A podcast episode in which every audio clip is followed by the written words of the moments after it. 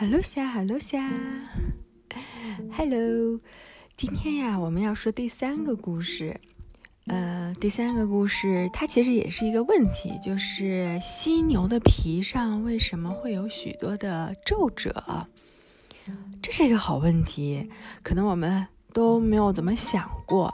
你看，我们去动物园的时候呀，会发现。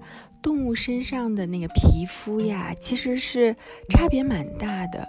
有的呢，嗯，就好像犀牛这样啊，又很粗糙，又皱皱巴巴的。然后有的动物的皮肤呢就很光滑，有的呢就上面有很多的毛，毛茸茸的。还有的呢，上面是有图案的，比如说豹子身上，就像有那种啊金钱豹，有一圈一圈的；还有长颈鹿，长颈鹿它也是的，对不对？还有不同的花纹。有的时候呀，同一种呃动物，它身上的这个皮肤上的花纹不同啊，它呃就会被区分为这种这个种类动物里面的。嗯，不同，呃，不同品种，啊，或者是不同的家族，有可能，呃，所以今天的问题就是，这是怎么回事呢？为什么犀牛的皮上会有许多的皱褶呢？不过，这个故事它并不是一个科学故事，但是它是从一个充满想象力的这个角度出发，嗯，用一个故事。用一个嗯很离奇的一个故事来解释犀牛的皮为什么有许多的皱褶。也许听完了这个故事之后，你也你也可以有你自己的这个解释，你也可以编一个故事来解释为什么犀牛的皮有那么多的皱褶。OK，let's start。犀牛皮为什么有许多的皱褶呢？在很久很久以前呀，红海边的一座荒凉的海岛上，住着一个帕西人。他呢，戴着一顶在阳光照耀下总是显得光彩夺目的帽子。这个住在红海边的帕西人呀，只有那一顶帽子、一把小刀、一个做饭用的火炉子，此外便什么都没有了。他用的那个火炉呀，就是你。千万不能去碰的那种火炉。有一天，那个人呀，拿出面粉、葡萄干、梅子、水、糖和其他的一些配料，为自己做了一个直径有半米多、厚度将近一米的大蛋糕。哇，那的确是一块很大的蛋糕哦。嗯，肯定是用魔法。他把做好的蛋糕放在火炉上烘烤，因为他允许用那个火炉做饭。他又烤呀烤呀，直到呢把蛋糕烤得金黄，发出阵阵的那个扑鼻的香味。可是，正当他要开始吃蛋糕的时候，一头大犀牛从无人居住的海岛中心来到了海边。大犀牛挺着鼻子上的这个犀角，嗯，大家在动物园里都看过，眨巴着两只贪婪的眼睛，非常粗野地朝那个人走来。那个时候，犀牛的皮呀，刚好紧紧地绷在身上，是没有一道皱褶的哦，这使它看上去活像诺亚方舟上的那一头犀牛，但是个头呢，显然要大很多。犀牛从来就不懂礼貌，它以前不懂，现在不懂，将来也不会懂。那头犀牛走到海边，对那个人大吼一声：“吼啊！”这一吼，吓得那个人丢下蛋糕，慌慌张张地爬上了一棵棕榈树。只是戴着他那一顶在阳光照耀下总是显得光彩夺目的帽子。犀牛用鼻子撞翻了火炉，那块大蛋糕掉在沙滩上，翻了个滚儿。这下，犀牛用鼻子上那一只脚穿起蛋糕，吃了个精光。然后呢，它摇晃着尾巴，又朝那极其荒凉、无人居住的海岛中心走去。那个方向靠近马赞达兰海岸的那些岛屿，靠近索克拉特岛，靠近昼夜平分线的那些夹角。呃，犀牛走走远之后呀，那个帕西人从树上跳下来，抱着他的火炉，哼起了两句歌谣，两句你从来没有听过的东方歌谣。我现在就唱给你听。谁吃掉我的大蛋糕，谁就一定要把煤倒。这个煤倒的可比你想象的倒霉要倒霉多了。因为五个星期之后呢，红海上掀起了一股热浪，人们都热得要脱掉了衣服。帕西人摘掉了他的帽子，而犀牛则脱下了他那张皮，并且把皮搭在肩上，到海边来洗澡。在那个时候，犀牛皮是用三颗纽扣在身下扣紧的，模样就像件雨衣。犀牛五个星期之前把那块大蛋糕吃得一点不剩，但对那件事却只字不提，因为当时他不懂礼貌，现在不懂，将来也不会懂什么礼貌。犀牛呀，大摇大摆地径直走进水中，用鼻子。吹起了水泡，把他那张皮留在了海滩上。不一会儿，那个帕西人经过海滩，发现了那一张犀牛皮。他对着犀牛皮笑了两笑，搓着双手围着犀牛皮跳了三圈舞。然后他跑回自己的帐篷，装了满满一帽子的蛋糕屑。因为那个人从来都只吃蛋糕，而且从来不把洒在地上的蛋糕屑扫出帐篷。他回到海滩，拿起那张犀牛皮，用力抖了抖，然后使劲地把蛋糕屑往皮上搓，一直到犀牛皮里，呃，沾满了陈霉发臭的这个蛋糕屑，里面还夹杂了烤糊了的葡萄干。然后那个人又爬上了棕榈树，只等犀牛洗完澡，穿上他的犀牛皮。犀牛果然拿起皮就往身上穿，他刚把三颗纽扣扣上，就觉得，哎呦，浑身痒的难受。他想挠痒，但是越挠越痒，于是他倒在沙滩上打滚，他滚呀滚呀滚呀。可滚得越厉害，蛋糕屑就粘得越紧，他也就感到越痒。最后，他蹭到了那棵棕榈树下，把身子使劲地往上蹭呀，他蹭呀蹭呀蹭呀，蹭得那么厉害，连肚子下面的三颗纽扣都给蹭掉了。而且肩上、腿上、肚子上也给蹭出了皱褶，这使他的脾气变得非常的暴躁。可是暴躁同样弄不了那些蛋糕屑呀，因为蛋糕屑早就被揉进他的皮肤，从里面挠他的痒痒。他只好无奈的回家，真是又痒又气，越气越痒。从此以后，犀牛皮上便有了很多的皱褶，而且犀牛的脾气也十分的暴躁。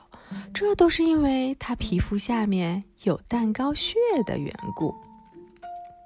等犀牛走远之后，那个帕西人从树上溜下来，戴上他那顶在阳光照耀下显得光彩夺目的帽子，收拾好他那只烤蛋糕的火炉，朝很远很远的地方走去，朝着呃奥洛塔瓦、阿米格拉达、阿兰塔利洛高原和索纳普特湿地的地方走去。OK，今天我们这个故事，嗯，就讲完了。这个故事是叫做这个犀牛为什么有很多的皱褶？原来是因为它不懂礼貌，吃了别人的蛋糕，是吧？没有征过别人，没有征求别人的同意，嗯，而且也没有说谢谢，对吧？吃完了还把别人的炉子都给撞翻了，哎呀，真的是太没有礼貌了。结果呢，他就受到了魔法的惩罚，在他的那个皮里面有很多的这个蛋糕屑，整天痒痒他。他你看他蹭的呀，把皮肤都给蹭出褶了，纽扣也掉了，脱不下来了。嗯，看来这是一个教我们别人的东西不能拿。第一个，第二个，嗯。就是我们要有礼貌，对不对？如果想要什么东西，一定要征求别人的同意，呃，不能这样子不征求别人的同意就把别人的东西给吃了，还把别人的东西给弄坏了，这可不行。啊，然后，嗯，你说这个犀牛身上那么多的皱褶，是不是感觉很不好看呀？一点都不美观，嗯。OK，呃，今天的故事就说到这里，嗯，我们明天再继续吧。See you tomorrow.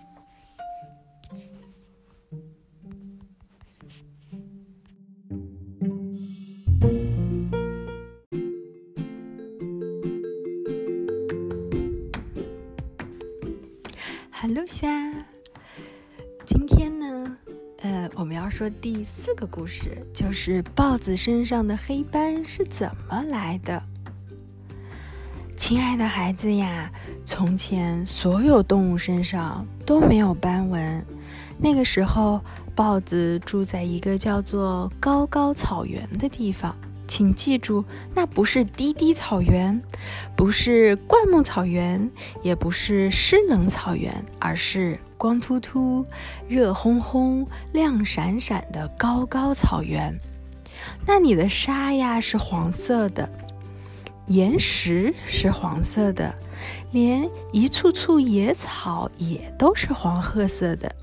那里居住的什么斑马呀、长颈鹿呀、年角羚呀、大角斑羚呀，也都是浑身上下黄乎乎的。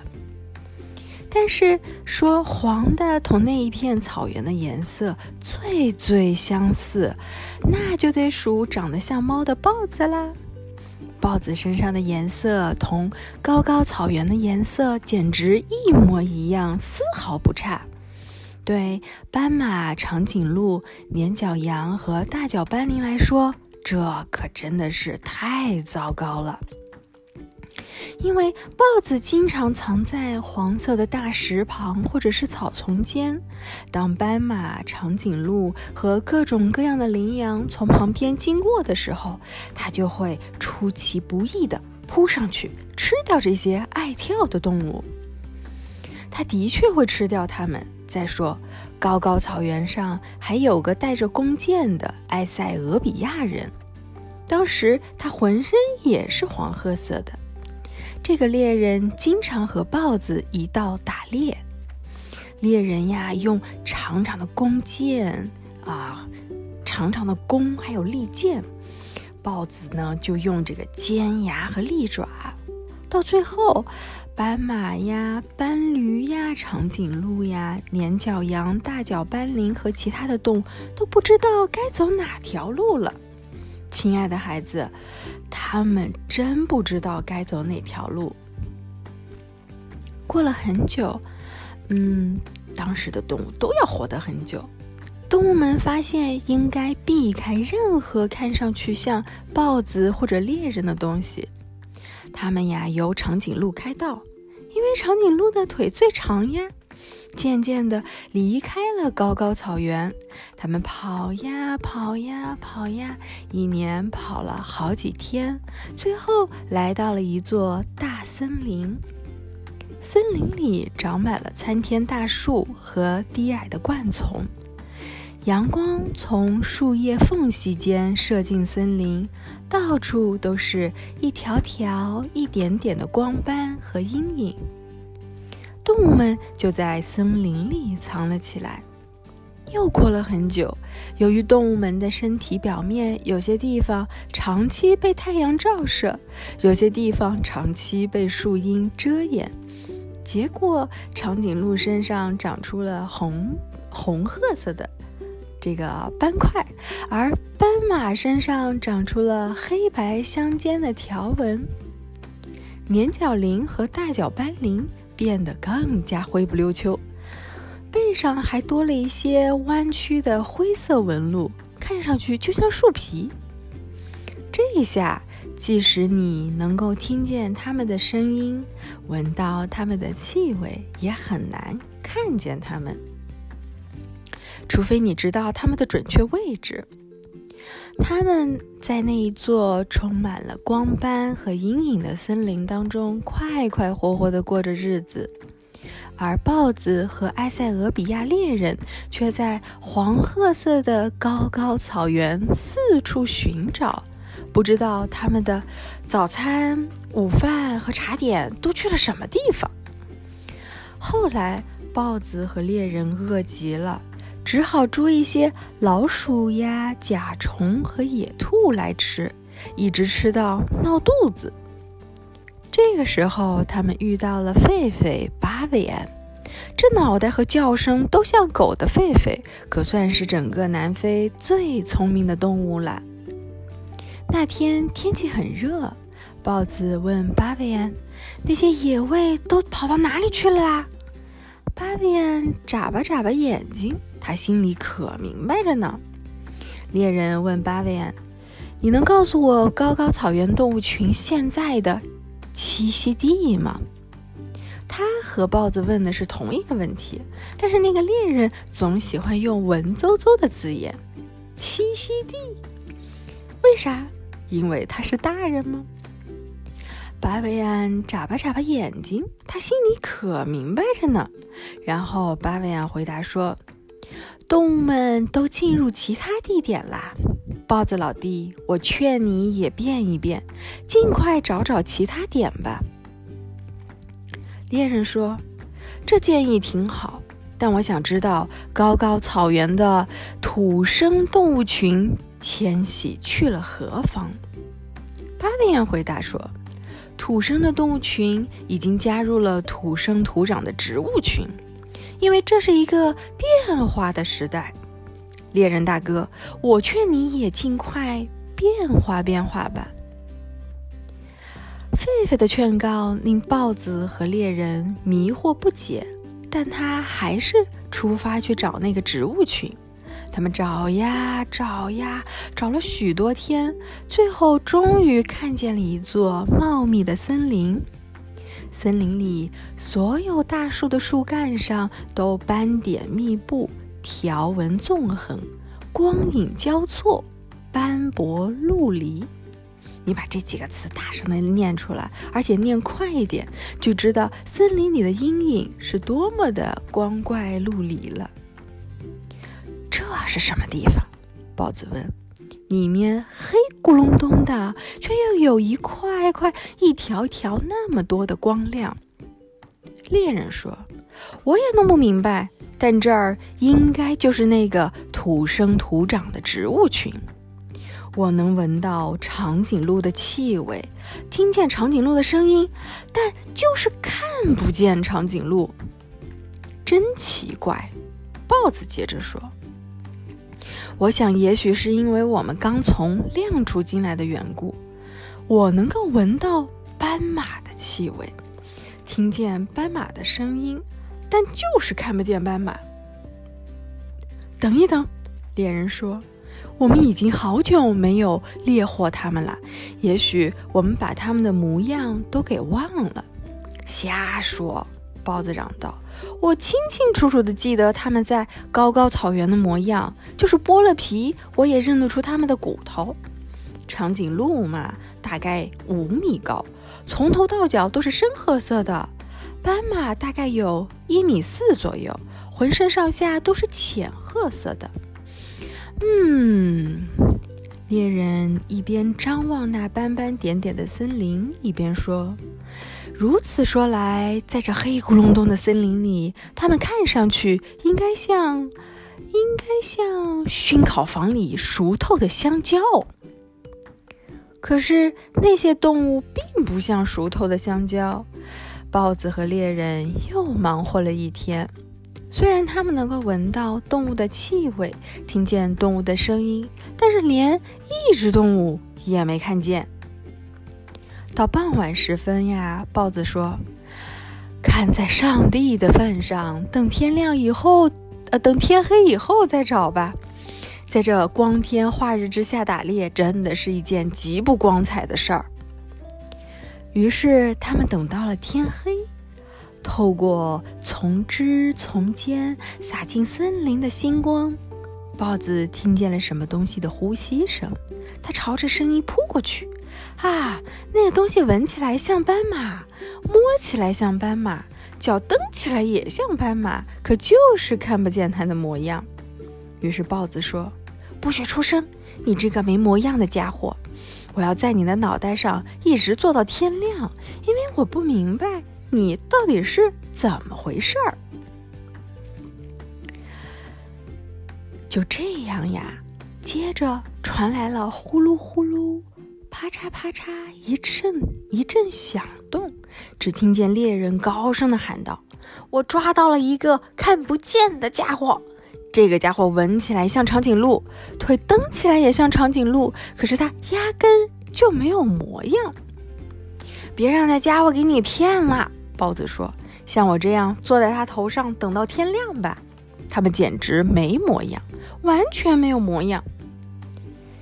于是，豹子和猎人就这样一直坐到天亮。这个时候，豹子问猎人：“哥哥呀，你餐桌那头是啥东西？”猎人挠着头皮说。这东西应该从头到脚都是深褐色，应该是长颈鹿，可是浑身上下都有栗色的斑点。兄兄弟啊，你餐桌那头是啥东西？豹子也挠着头皮回答：“这东西应该是浅褐色的，应该是斑马，可是它浑身上下都有黑色和紫色的条纹。”嘿，斑马，你这到底玩了什么花招？你难道不知道，要是在高高草原，我十里之外就能看见你这打扮？你现在简直没模没样。是的，白马说。可这不是高高草原，你难道不明白？我现在明白了，豹子回答说。不过我昨天一整天都没弄明白，这到底是怎么回事儿？让我们起来吧，斑马说。我们起来就告诉你这是怎么回事儿。豹子和猎人让斑马和长颈鹿站了起来，斑马立即跑向一小丛荆棘，荆丛中闪耀着一条阳光；长颈鹿也跑向一片高树林，树林中闪耀着一点点的光亮。这下你们看吧，斑马和长颈鹿说：“就是这么一回事儿。”一二三。一二三，早餐转眼就不见了。豹子睁大了眼睛，猎人也使劲儿的瞧，但他们只看见一条条、一点点射进森林的阳光，根本看不见斑马和长颈鹿，因为他们早就离开了，躲进了大森林的阴影中去了。嘿嘿，猎人说：“这倒是值得学习的经验。”把这算作一次教训吧，豹子兄弟。你在这黑洞洞的地方，就像就像煤斗里摆上一块肥皂那样显眼。哎呦，哎呦，豹子说：“你要知道，你在这么黑洞洞的地方，就像是涂在煤块上的芥末膏。你难道不大吃一惊吗？”好啦好啦，互互相讥讽刺 也弄不来食物，算了吧。猎人说：“总而言之，我们与这里的环境太不相称了。我现在打算听从狒狒巴比眼的劝告，他告诉我应该变化变化。我除了皮肤也没啥可变的，那我就变变皮肤的颜色吧。变成什么颜色？”豹子非常激动地问。“变成黑褐色，略带一点紫色，再加上一点蓝灰色。”这样呢，在洞穴里或者是在树后面就非常容易隐蔽了，你不觉得吗？说完，他马上就开始改变自己皮肤的颜色。豹子更加激动了，他以前从来没有看见过人改变皮肤的颜色。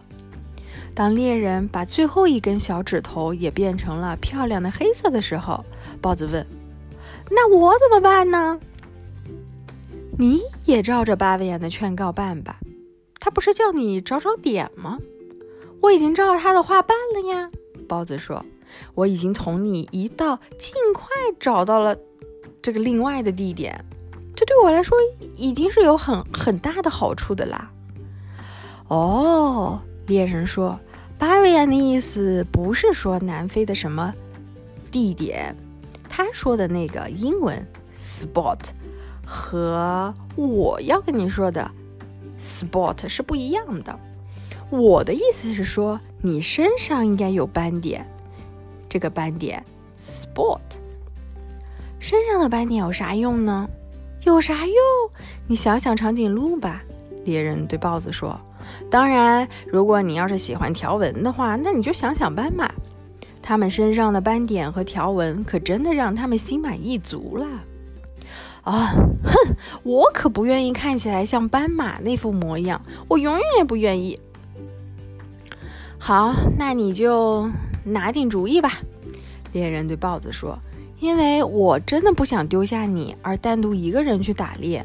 但是如果你坚持要显得像猪，趁着这个黑沥青篱笆的那个向日葵，那我也只好单独行动了。”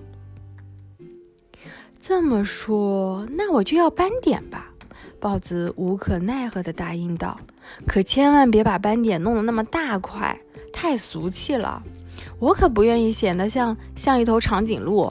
嗯，我不愿意。那我就用我的手指来为你点斑点吧。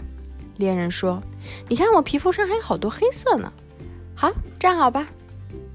于是猎人把五根手指并作一团，把自己皮肤上多余的黑色点在了豹子身上，因为他的新皮肤上还剩着好多的这个黑色颜料呢。手指头点到的地方，就会留下五个紧挨在一起的黑色斑点，所以今天任何一只豹子身上都有这种斑点。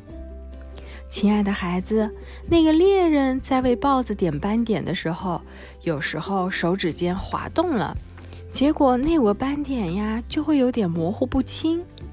不过只要你仔细看，就会发现。豹子身上的斑点总是五个靠在一堆的，那就是五个手指留下的痕迹。哦，这下你可真漂亮！猎人最后对豹子说：“现在你要是卧在地上，就像一堆鹅卵石；你要是趴在大石头上，就像一块圆砾石；你要是蹲在树枝上，那看起来就像是太阳洒进树缝的光点。”你还完全可以横在路中间，那看起来就，嗯，简直什么都不是。这下你满意了吧？既然斑点这么好，那你皮肤上为啥不变出斑点来呢？哦，对于一个黑人来说，最好浑身上下一片黑。猎人对豹子说：“好啦，现在跟我来吧，看我们能不能抓住那两个数完一二三，转眼就不见了的家伙。”他们转身就走了，后来一直过得很快活。我亲爱的孩子，这故事就讲完了。哦，对了，你有的时候也许会听到成年人问：猎人怎么会变皮肤？豹子怎么会变斑点呢？我想呀，如果豹子和猎人当初没有干过那样的事。大人们就不会常给你们讲这样的傻故事了，你说是不是？